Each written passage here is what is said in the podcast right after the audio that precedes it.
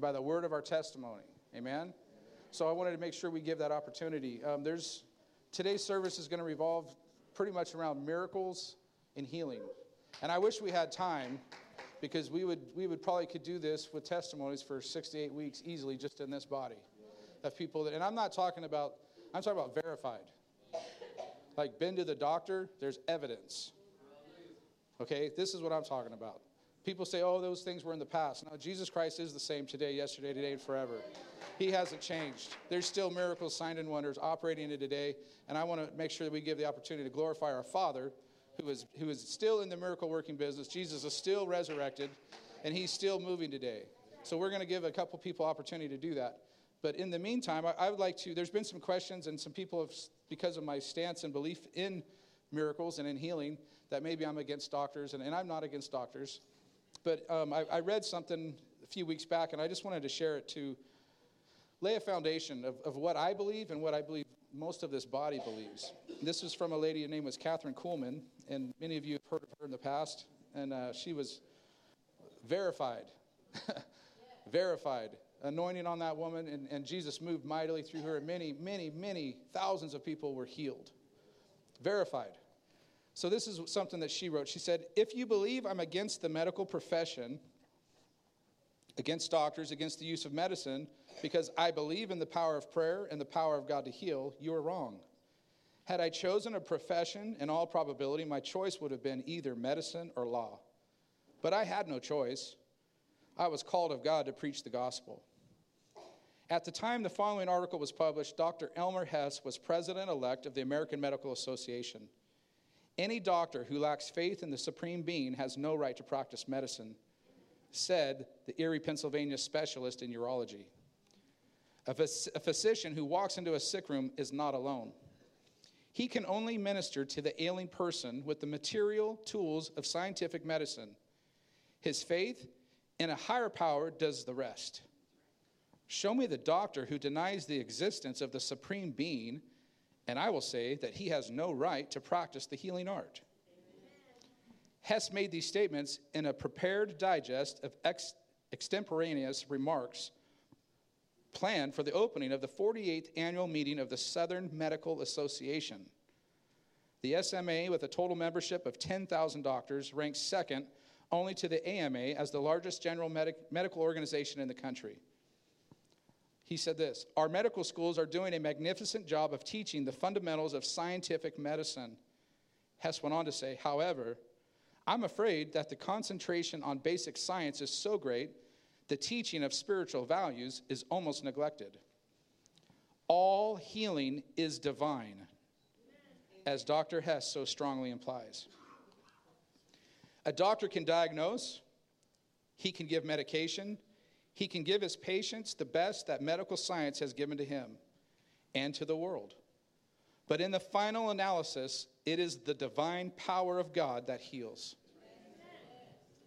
A doctor has the power and ability to set a bone, but he must wait for divine power to heal. Are you getting this? All healing is divine. All healing. Man does not have the ability to heal. Doctors have the ability to diagnose, they have the ability to set bones, they have the di- uh, ability to prescribe medications, but no doctor knows how healing happens. It's outside of them, and it's outside of us, quite frankly. It's a God thing. He is the supreme being, He is the, the Almighty God. He is the, what do they call him in uh, AA and NA? Um, your higher power. Th- that higher power's name is Jesus Christ. There is no higher power but Jesus Christ. There's all kinds of other little g's, but there's one big G. Amen? And He is the same yesterday, today, and forever. If this God is so powerful to create and speak into existence this world, He's also still powerful enough to keep doing what He's always done. It's who He is. He can't change. He's omniscient, He's omnipresent, He's omnipotent, He's a bunch of omnis. And he never lowers one to increase in another. When he's in justice, he's still in full love. He doesn't decrease love so that he could be just. He never decreases. He's always what he is. I'm going to quit preaching back to reading. I'm sorry. It was good though, right? a surgeon can skillfully perform the most difficult of operations. He may be a master with a scalpel, using every facet of his well trained intellect, and I'll say God given ability. Yet he must wait for a higher power to do the actual healing. For no mere human being has ever been given the power to heal. Any truth, no matter how valid, if emphasized to the exclusion of other truths of equal importance, is practical error. My faith in the power of God is the same as that, at that exercise by any physician or surgeon when he believes in the healing and the curing of his patients. He waits for the nature of God to heal gradually, while I believe that God has the ability to heal, not only through a gradual process, but should he so will, his is the ability and the power to heal instantaneously. That's the God I serve. He is omnipotent. I am not. He is omnipresent. I am not. He is omniscient. I am not.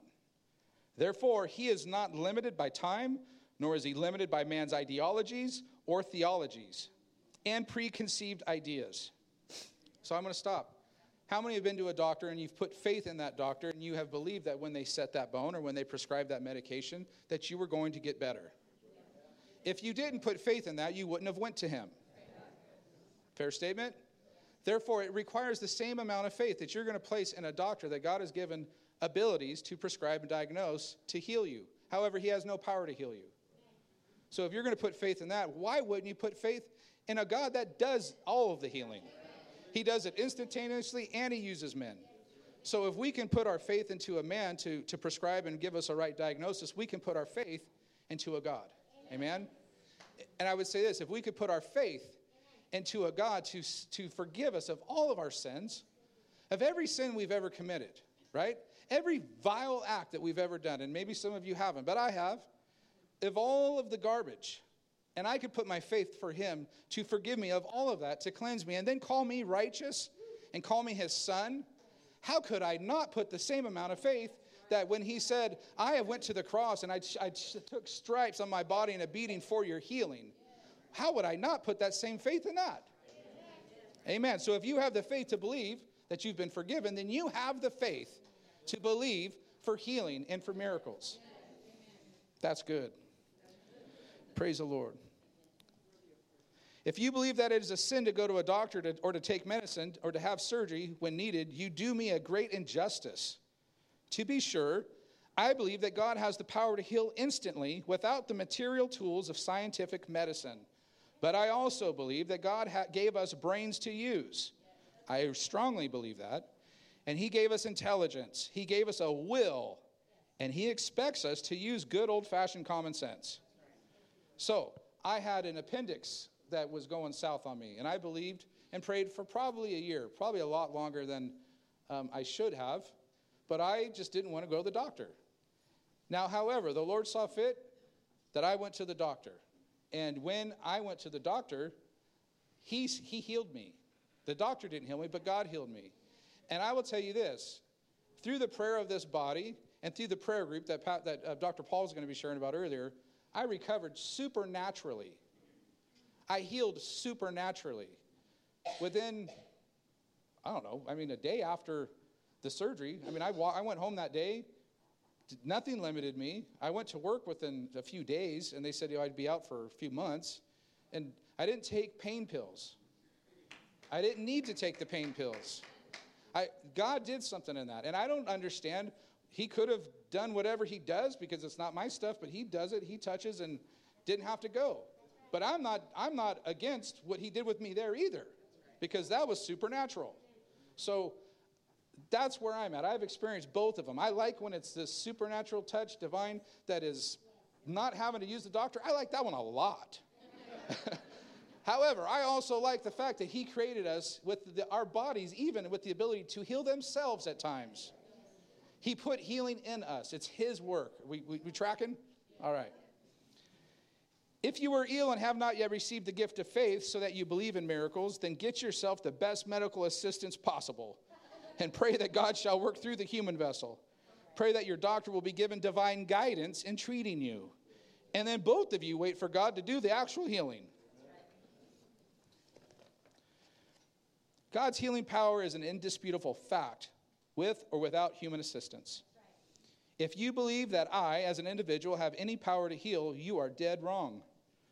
I have had nothing to do with it, with any miracle recorded in this book, nor have I had anything to do with any healing that has taken place in any physical body. I have no healing power whatsoever. All I can do is point you to the way. I can lead you to the great physician, and I can pray. But the rest is left with him and you and God.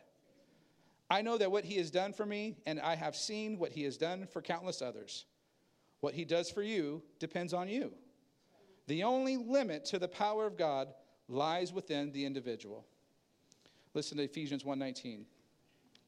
The exceeding greatness of his power to usward who believe, according to his mighty power, which he wrought in Christ when he raised him from the dead. Now, we're coming up on Easter, and we're going to start next week going through that process, and I call it Super Sunday. There's no better Sunday than Easter. That's that power, is that resurrection power. And uh, he's alive, in case you didn't know. Death couldn't hold him down, right? The nails couldn't keep him pinned. He conquered that, and he's still conquering. I just like to um, share very quickly. I, I, appreciate this church so much that we, we had a huge attendance, and actually the community. Um, we've been promoting the Unplanned movie, and this church purchased and, and filled, and we, we got 100 tickets. And I just want to appreciate that. There was a house full. There was no other movie playing on that showing except for Unplanned in that theater.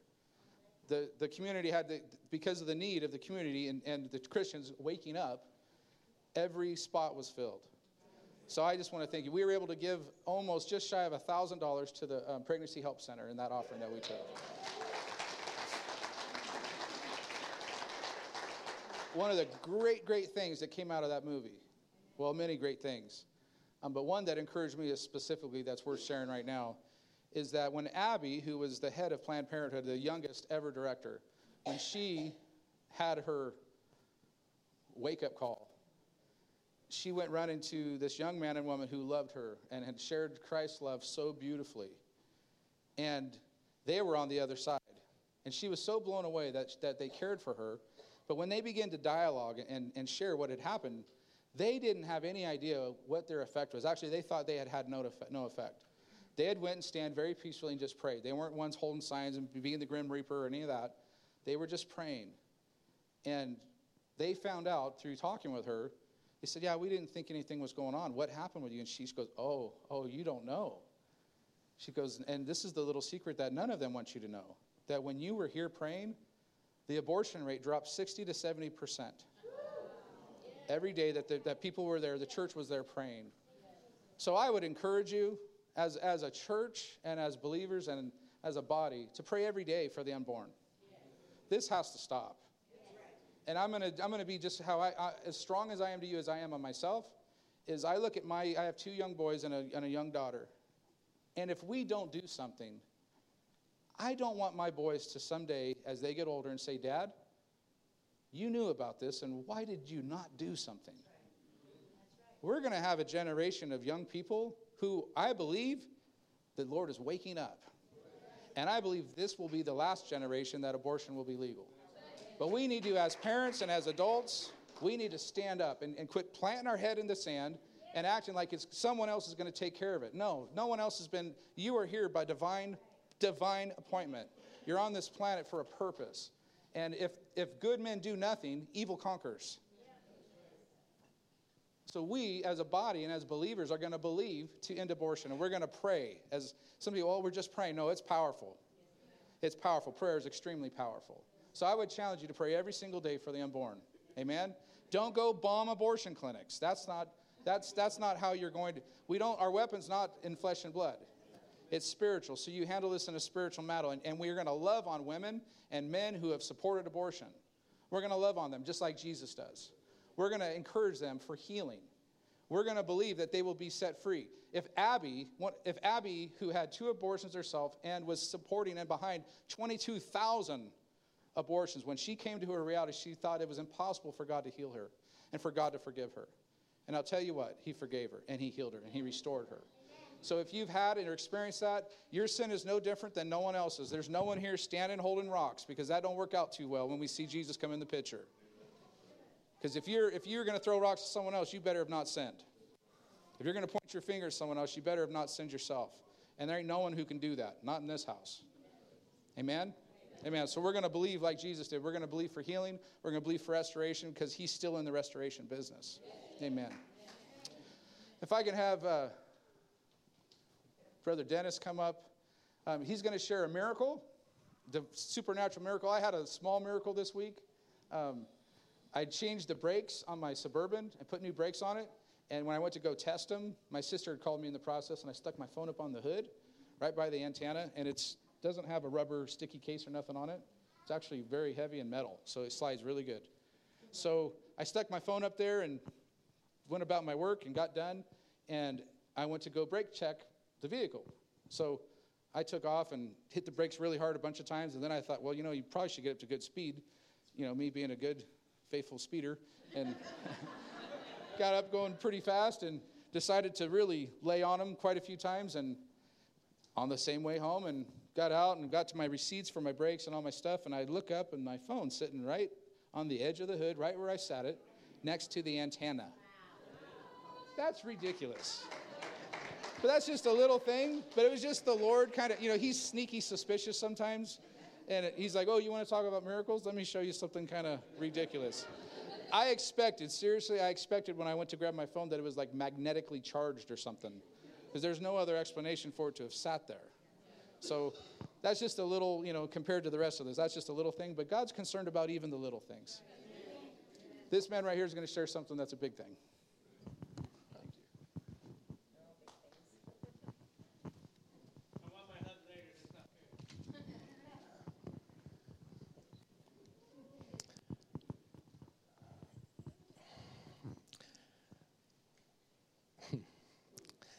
Have you ever wondered what it would be like to see someone raised from the dead? I was worshiping in anticipation of this. I, I could see Mary standing at the tomb and the sun rising up and shining down on that scene and meeting Jesus thinking that he was a gardener. Alive. Dead, but now alive. If you don't know Jesus, you're dead in trespasses and sins. You don't even understand what that means. You don't understand the power of that. You don't understand what separates you from a holy God. But when you put your trust in Jesus, when you believe on Him, and the Holy Spirit shows you how lost and undone you are, and what pain is in your life because of it and you humble yourself and cry out to Him.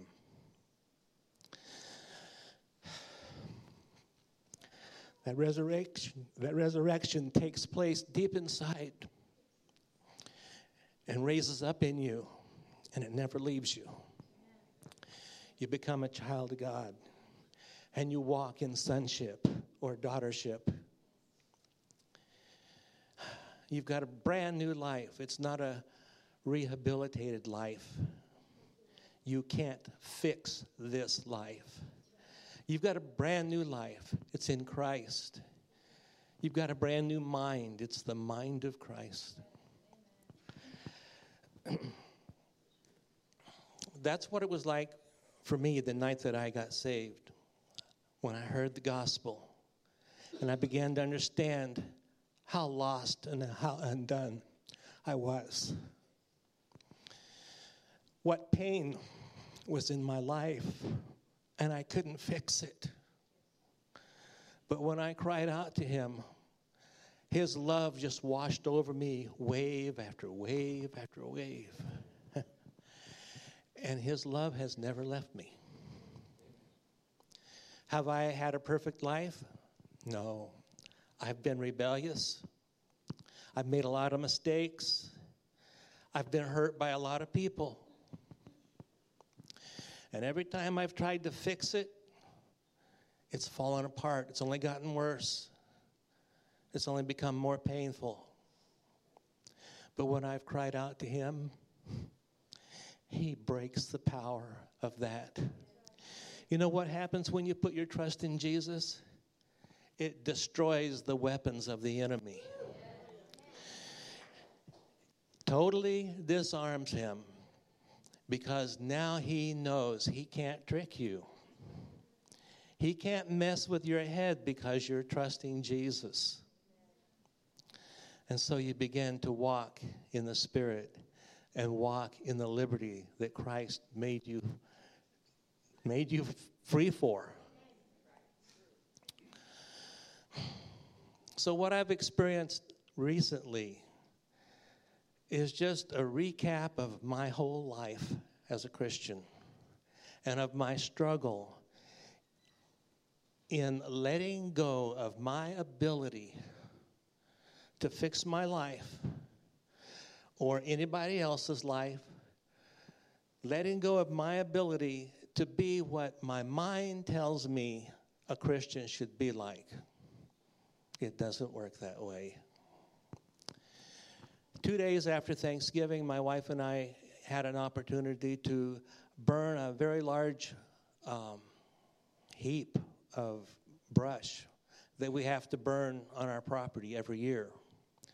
I had had it covered up with a tarp, waiting for the rains to come. And just a small area, about the size of a, a desk, down at the bottom of the pile, was exposed to the weather. We had been burning all day long, and we were both really tired. And I'm looking at that pile at the bottom that's not burned because it's wet. so I dig down in that pile to where it's dry. And uh, not having any gas and diesel mix, I decided to get some gasoline and put it in a black plastic pan and put some wood in there and just get it good and wet and then put it down in that hole and then very carefully ignite it. So, this is a story not only of God's love and mercy, but of stupidity. um, even a gas diesel mix is extremely dangerous. But this was straight gas. So I take these pieces of wood that have been setting in this gas and I go over and I put them down in this hole where the leaves are dry. And I go over, and I get a, a branch that's burning on the end. I take it over and stick it over there, ignite it. So it's burning. And I go and I get some more dry wood, and I very carefully am putting it on top of this fire. Now, I'm going to stop here and tell you what's going on. I've worked construction my whole life, and I've had a lot of wear and tear as I've gotten older. My knees have been replaced, my shoulders are worn out. I can raise my arms in the morning and I can praise the Lord and it's wonderful and I'm not in pain. But if I've worked all day, my wife has to help me get out of t shirts. She has to pull them off of me because I'm just in excruciating pain. I can't lift my arms higher than this without pain. And that's the situation that I was in when this happened. It was about 4:30 in the afternoon. And I was wearing a long sleeve thermal shirt with two little buttons right here. It was buttoned up. It was cold. It had been drizzling all day. I was wet. My shirt was wet, clinging to my body. So I go over and I get these dry pieces of wood and put them on the burning pieces, and suddenly realize that my shirt is on fire. So I'm looking at it and I'm shocked. So what do I do? I throw it into my chest, I drop and roll on the ground. That's what we're supposed to do, right? Only when I did, my shirt goes whoop. I had gas on my shirt. I didn't know that it was there. When you mess with gasoline and it gets in the air and you smell it, you don't know where it's at because you smell gas everywhere. You don't know that it's all over your pants, all over your shirt, because you smell gas. Well, my shirt exploded and it was hurting, it was burning. And I got up on my knees and I'm trying to, trying to hide my face from the flames because, um, well, you, you don't want to breathe it. And my eyes are shut because I don't want my eyes burned.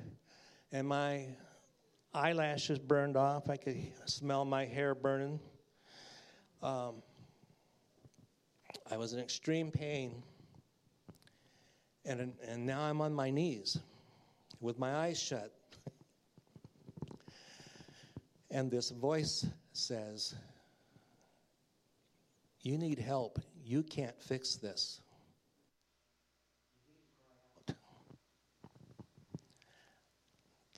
Is this, yeah, it's on. Says, You need to cry out. Now, a conversation took place in just a split second. It's amazing how much can happen in a moment. The voice speaks to me, and I go, Oh, no, no, I can't cry out. I'll panic. And if I panic, it's all over. I won't be able to do anything. And I'm struggling trying to get this thing off. And I'm in pain, not just from the fire, but from my shoulders that won't work for me. So the voice says, You can't fix this. You need help. Cry out. Oh no, I can't cry out. My wife will hear me. She'll come running over here. She'll get she'll get burned too, trying to help me. I've just got to get this off. You can't help yourself. You need to cry out. So now, by now, I'm worn out. I'm out of air because I'm trying not to breathe. You know, my eyes are shut and I'm trying to hide from the flames. And I go, help, help. And she heard me. And my eyes are shut. I don't know what's going on. But Nancy, would you share what?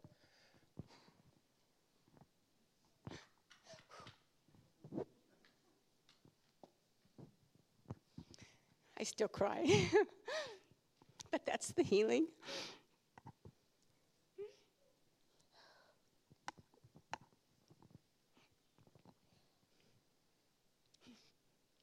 this is really exciting. okay, I got this. um, I turned around.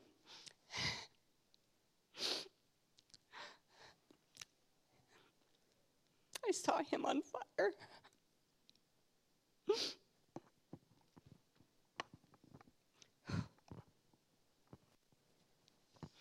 I went running towards him, and I got about 10 feet from him. And you know, people, are you familiar with the series, The Invisible Man? And he takes his hat off, you can't see him, and he takes his coat off, and you can't see him. Well, that's what I saw, but I know it was an angel. I saw him grab Dennis's shirt like this, and I saw, I, I, like I said, I was, I saw the works of the angel. Grabbed his shirt, and I saw his shirt just pull off his body like this, his arms in the air, and get thrown off into the dirt, and then the shirt was still on fire. And I don't believe that I was there to get him out of a very, very serious situation, but I was there to witness the power of God. And I'm and I'm so thankful every day, you know, God is so faithful. You know, when we can't do anything but say, Help me, He's right there to deliver us.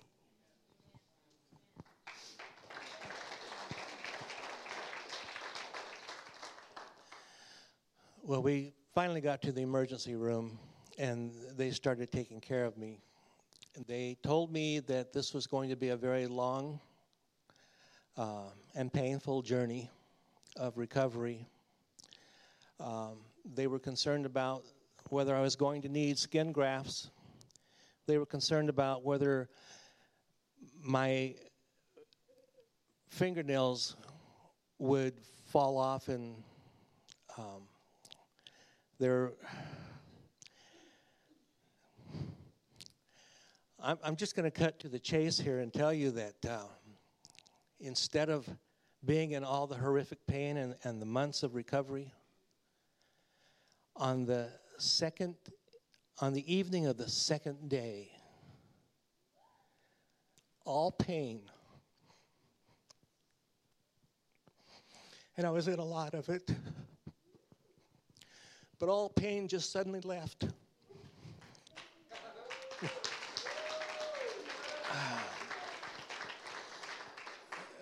the next day when we went to the doctors and we told them what was going on, they shook their head and said, That means you've got bad nerve damage. And uh, you're looking at surgery. And I said, Oh, no. and my hand is in a big bandage, but I'm going like this. And I said, Oh, no. I can feel it just doesn't hurt. It just doesn't hurt. And they said, Don't do that. Don't do that. Um, so, what they say would be months and probably as much as a year of recovery, in seven weeks, my hand was like it is now. And if you could see the pictures of before, and some of you have, uh, and some of, I don't know if you're here, but there's nurses that attend our church, and they have looked at my hand and, and saw the pictures and they've shaken their head and said, Dennis, it just doesn't happen this way. You don't heal up this fast. It, it just, but it's the Lord.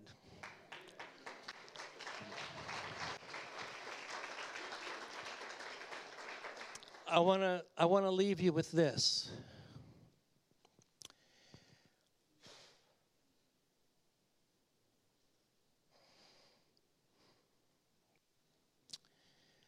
If you're a Christian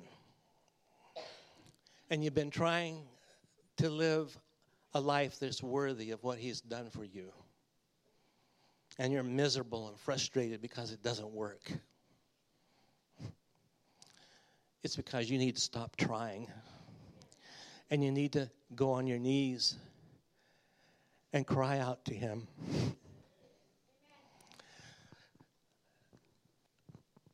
I would lay awake at night replaying this event in my in my mind and and trying to figure things out. And the Lord said read the 34th psalm. I read the 34th psalm.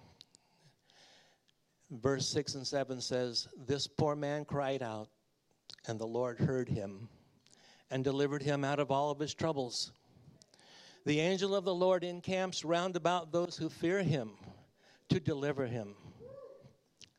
And I said, Okay, Lord, I won't try to figure this out anymore.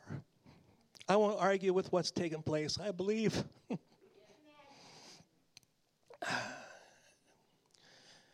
what I'm wanting to say to you, Christian, is that He's faithful. He'll cause that resurrection power to rise up in you, and you will disarm the enemy with your faith and trusting in what Jesus alone has done. And you'll walk a new life. A new light will shine on you. And if you're here today and you don't know Jesus, He loves you. He loves you. And He's got something wonderful for you. If you'll cry out to Him, he will not disappoint you. You'll start a new life that you can't even understand at this point. Praise God. Brother. Amen. I could have doc, Dr. Paul Jones if he could come up. Um,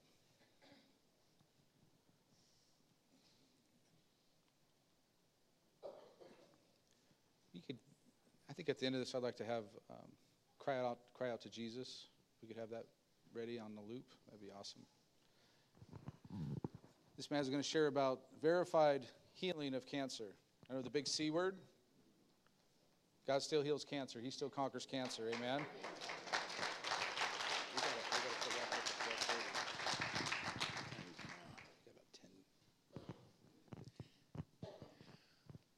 All of my life, I've had a well body, and I'll be 90 this August.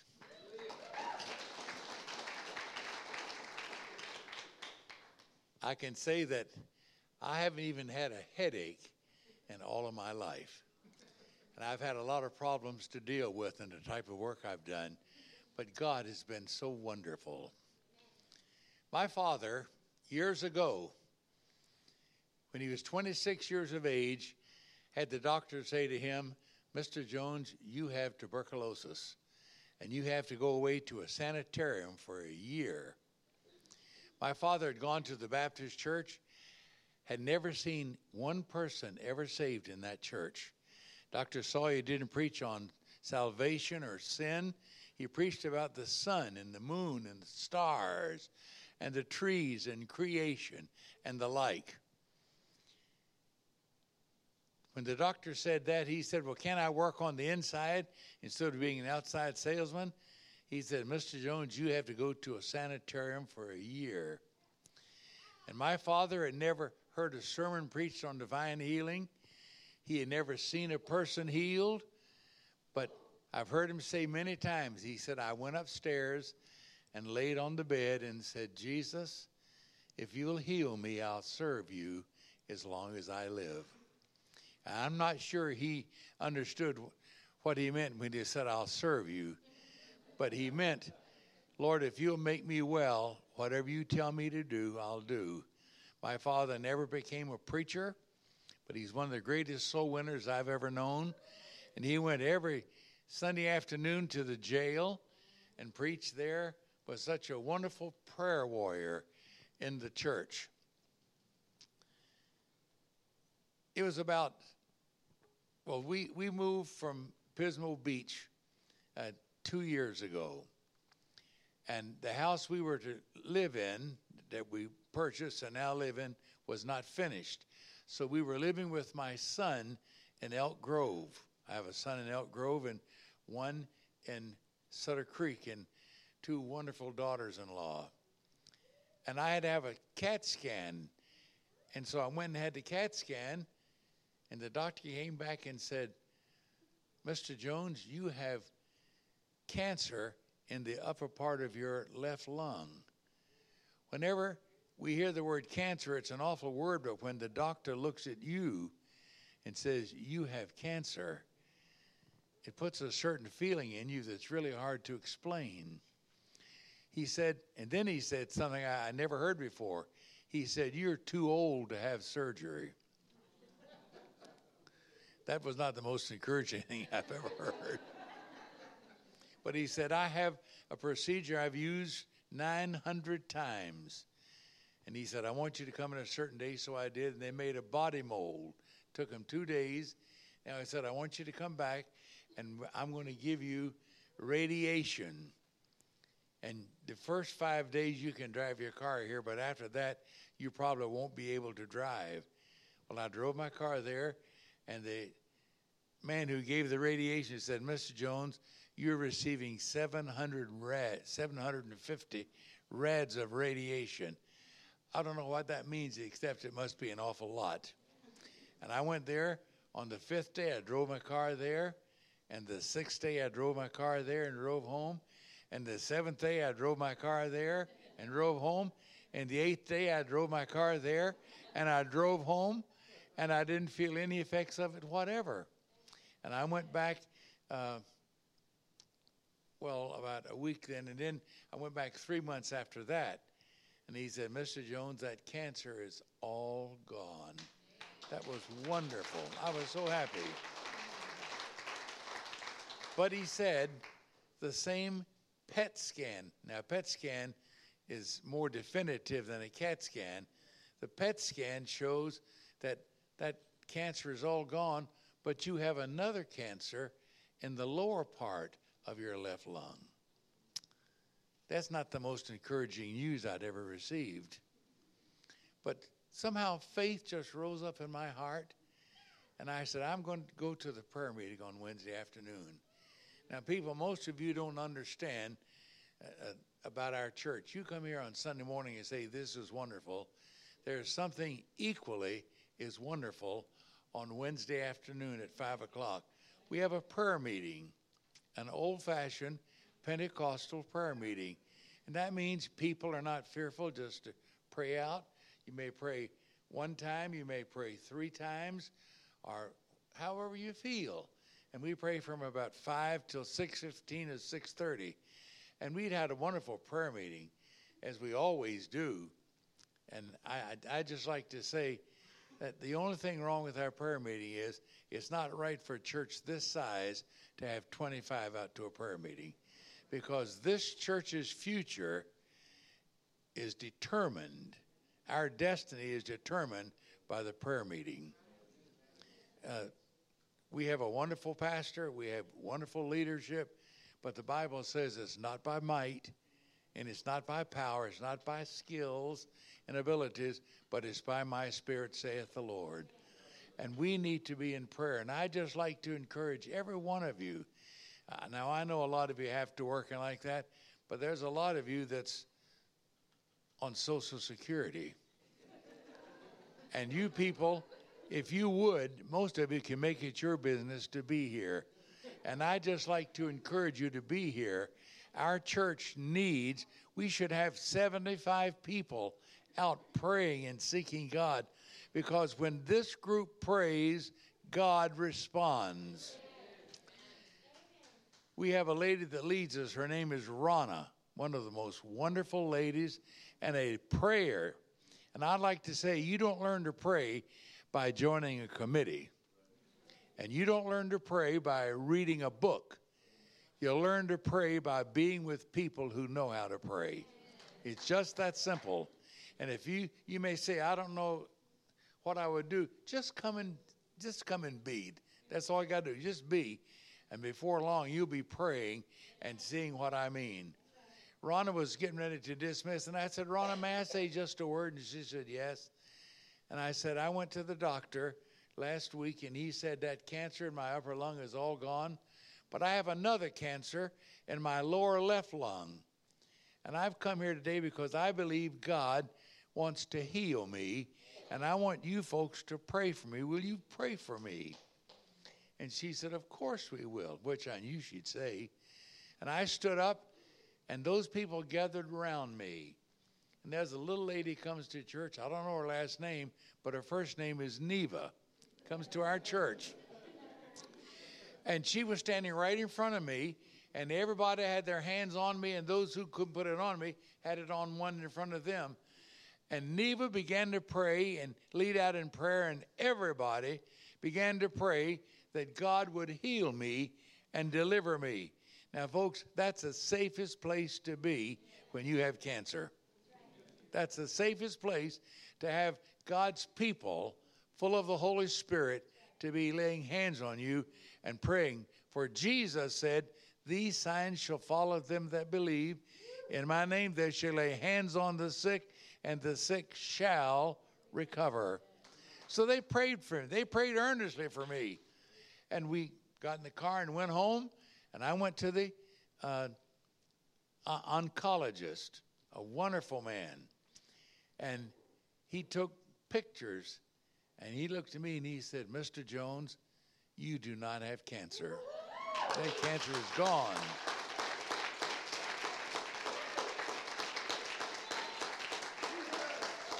I hear people pray and they say, Lord, if it's your will, heal this person. And I, I try to be a gentleman. My mother taught me to be that way. And beside that, I have the Holy Spirit in me, and He feels the same way my mother did. and I didn't say a word. But I said to my wife when we got in the car to go home, you know, I read the Bible through. If you read the Bible, read five pages in the Bible a day, you'll read your Bible through every year. I read 10 year, 10 pages every day, so I read my Bible through two times a year. This week, I'm going to finish the 44th time reading my Bible through. And I tell you that to say this in the Old Testament and in the New Testament, and especially in the Gospels, I never have read one time where a sick person came to Jesus and Jesus said to them, It's not my will to heal you. No. The Bible says, And when the even was come, they brought to him all that were sick and afflicted, and he healed them all. Jesus heals everybody. Now, I've never had a headache, but a headache is no more difficult for Jesus to heal than cancer is. Jesus is Lord of all to the glory of God. And whatever needs you have in your body, or in your finances, or in your home, or in your spirit, whatever your need is, if you'll just allow the Lord, He will release you from that difficulty. There are so many scriptures. When you read your Bible, just write down on a little, get a bunch of business cards, and just write down on those business cards healing verses or verses that build your faith. God said to Jeremiah twice, They shall fight against you, but they shall not prevail against you, for I am with you, says the Lord, to deliver you. That's a promise. And I said, That's for me. God said it to Jeremiah, but He's saying it to me. I'm with you to deliver you. And uh, there are other verses the pastor is going to read when I finish, and I'm just finishing up, Pastor.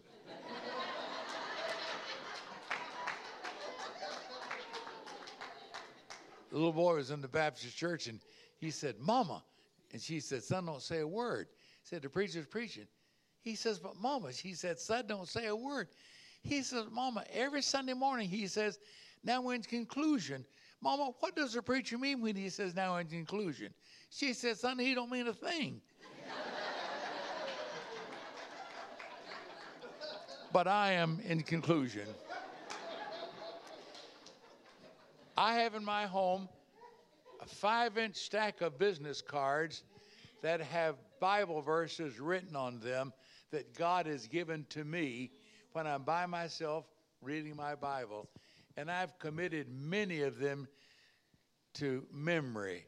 I'd like to encourage you read your Bible every day and write down verses that talk about healing and God's ability to help you. And it'll work in your life. There is just nothing like reading the Bible. That's God speaking to you. Read your Bible, and then you talk to God in prayer. And you will discover, as I have, that cancer is never a problem to God. God heals of cancer today. The doctor said to me last August the 22nd.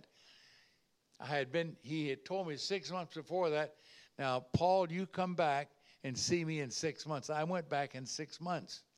He said, You're just doing fine. You come back, see me in six months again. So this month, March, was six months.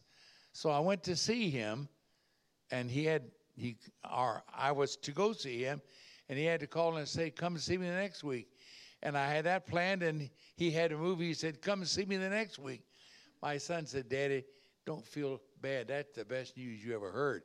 If it was bad, he'd gotten a hold of you and told you so." When I the next week, he called me on the phone, which was two weeks ago, and he said, "Paul, you're doing wonderful. Come back and see me in six months."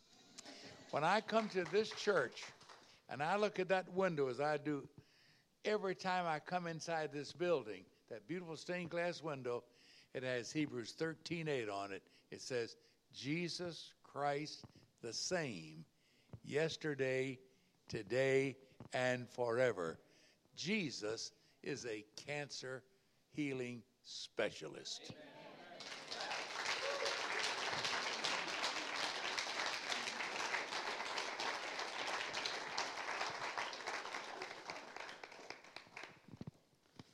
So we wouldn't we wouldn't do our Lord justice if we didn't take an opportunity to pray.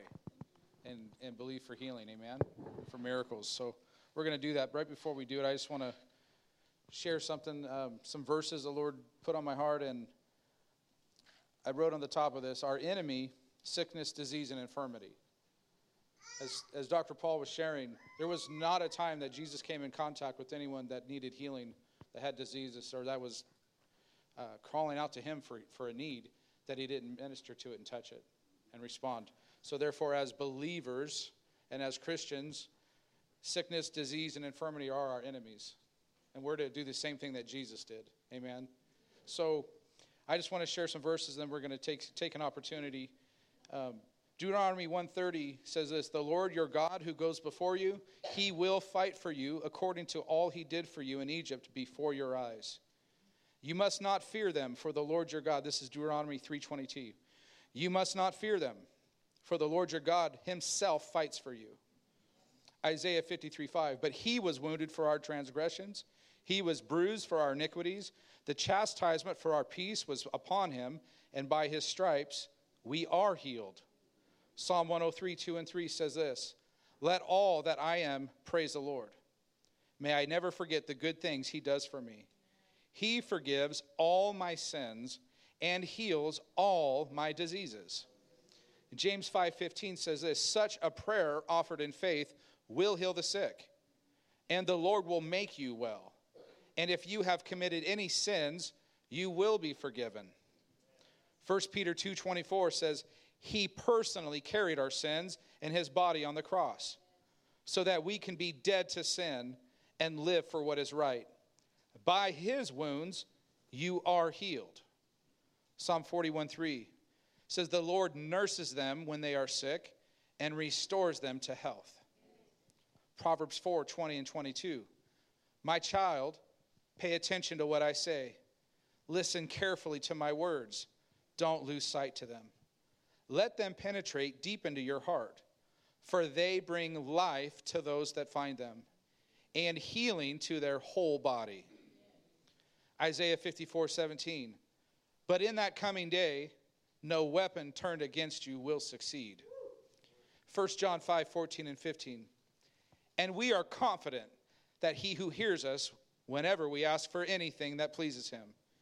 And since we know he hears us when we make our requests, we also know that he gives us what we ask for. And I'm here to tell you that we have a good father. And when we ask for our, from our father, and we ask for bread, for living bread, he doesn't give us a stone. And when we ask for healing, it is his will every time to heal. I can show you this through scripture, through the beginning in Genesis, when God created the heavens and the earth, when he put Adam and Eve in the garden, there was no sickness and there was no disease. That is not his plan. Sin came, and that sin brought death. The wages of sin is death. The gift of God is what? Eternal life. That's not God's doing. God is that is not a God. He doesn't bring sickness and disease to teach you a lesson. He doesn't bring sickness and disease so that you can just be shown that and be like, "Oh, well, I guess it's his will." No, it's not his will. His will is that you have life and have abundant life. That's his will. Sickness, sickness and disease is our enemy. And he's a good father. A good father doesn't ever bring sickness and disease to their child. This little precious baby right here, you would never say, I'm going to teach my child something by bringing disease and sickness to it. Not a good father. And we have the best father. He, Jesus came and, and conquered death, hell, and the grave. Jesus came and paid the penalty to sin, to sin. And Jesus came and provided healing. By his stripes, we are healed. So if you have a need for prayer, and we're, we're going to do this very quickly. It doesn't take a long, drawn out process. We're going to lay hands on you and say, Be healed in the name of Jesus. And you're going to receive healing. If you have a need for healing, I'd like you to come up. Those, um, and Neva, would you please come up? Some of you different ladies who are prayer warriors come up. Pastors come up. Those who shared testimony come up. And we're going to lay hands on the sick and pray. Those who need salvation, I would encourage you to come up and come over to this side of the, the sanctuary. We're going to have some people pray with you for salvation. Um, if you, the same faith that it takes to believe, listen to me, the same faith that it takes to believe that Jesus wants to save your soul, to cleanse you from all sin and from sin, is the same faith that is required to receive healing. If you've believed that Jesus died on the cross for your sin, to pay the price of every sin you've ever committed, then you have the, the right amount of faith to believe for healing. I need prayer for, facial cancer. Okay, you're going to be right here. Salvation, if there's, if there's anyone in the house that has not had salvation, you haven't received Christ, please come forward to this side. If you need healing, if you need a miracle in your life, if you need a mountain to be moved in your life, then come forward over in this area and we're going to lay hands and pray with you. We could have the music please put on. The rest of you, if you need to be dismissed and the preparations for the wedding and all those other things, you're more than welcome to be dismissed. Just please do so quietly and we're going to pray.